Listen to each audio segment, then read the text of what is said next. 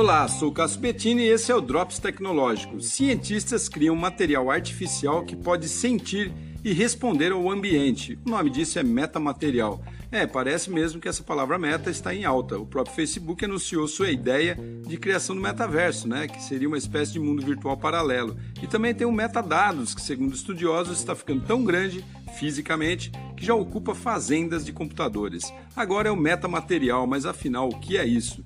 Bom, são composições artificiais de materiais que resultam em novos materiais não existentes na forma natural e que são manipulados e misturados em sua formação molecular, nascendo daí algo realmente novo e surpreendente.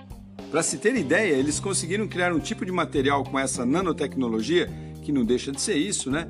Que pode desviar raios de luz e também ondas magnéticas e sonoras. E isso pode transformar o ambiente em que elas estão, algo como camuflagem total, ou se você preferir, a tão sonhada por muitos invisibilidade. Há muitas outras aplicações sendo testadas e uma delas envolve drones comerciais que sentem e avaliam a direção e velocidade do vento para que se adaptem ao cenário para melhorar sua performance. Intrigante isso, né? Imagina só o que esses metamateriais não farão quando estiverem mais populares.